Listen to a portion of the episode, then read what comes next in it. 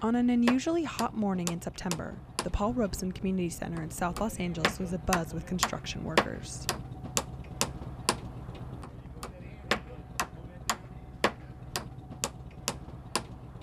The LA Black Worker Center was kicking off a day of service to help spruce up the Paul Robeson Community Center and to highlight the lack of jobs, especially in the black construction community.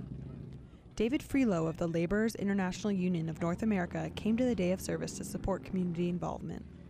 It's a great cause. It helps to get the community together, shows unity. Um, it's a great cause. You know, what they're doing is refurbishing the community center to give back to the community, try to help get people off the street, um, try to help tutor the youth, get them in the right direction. The Paul Robeson Community Center strives to teach cultural awareness through education and community activities. The day was meant to showcase not only the community center, but also the workers themselves. Lola Smallwood Cuevas is the project director for the LA Black Workers Center. We all know what's happening, right? Um, we know journeymen who are struggling to keep their homes. Um, we know families that are really literally being torn apart because there is no income, there's no work, there's no opportunity. Michael Curtis is one of those journeymen.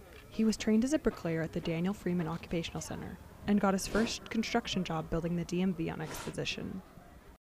So from then on, Vegas, Oakland, LA, Texas, wherever I could find work. Now I'm back in LA. While the black community in Los Angeles is 9%, 30% of the community is working low wage jobs, and another 20%, including Curtis, didn't work last year. I worked a week, one week this year in three years. One week in three years.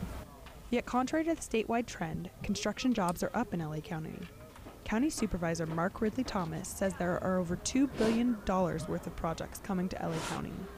That there are 900 million dollars worth of projects in the pipeline in the county of Los Angeles, and, and that doesn't and that doesn't include that does not include Expo Phase Two. It doesn't include uh, Crenshaw to LAX. Curtis has faith in those like Ridley Thomas to get jobs coming back to his community soon.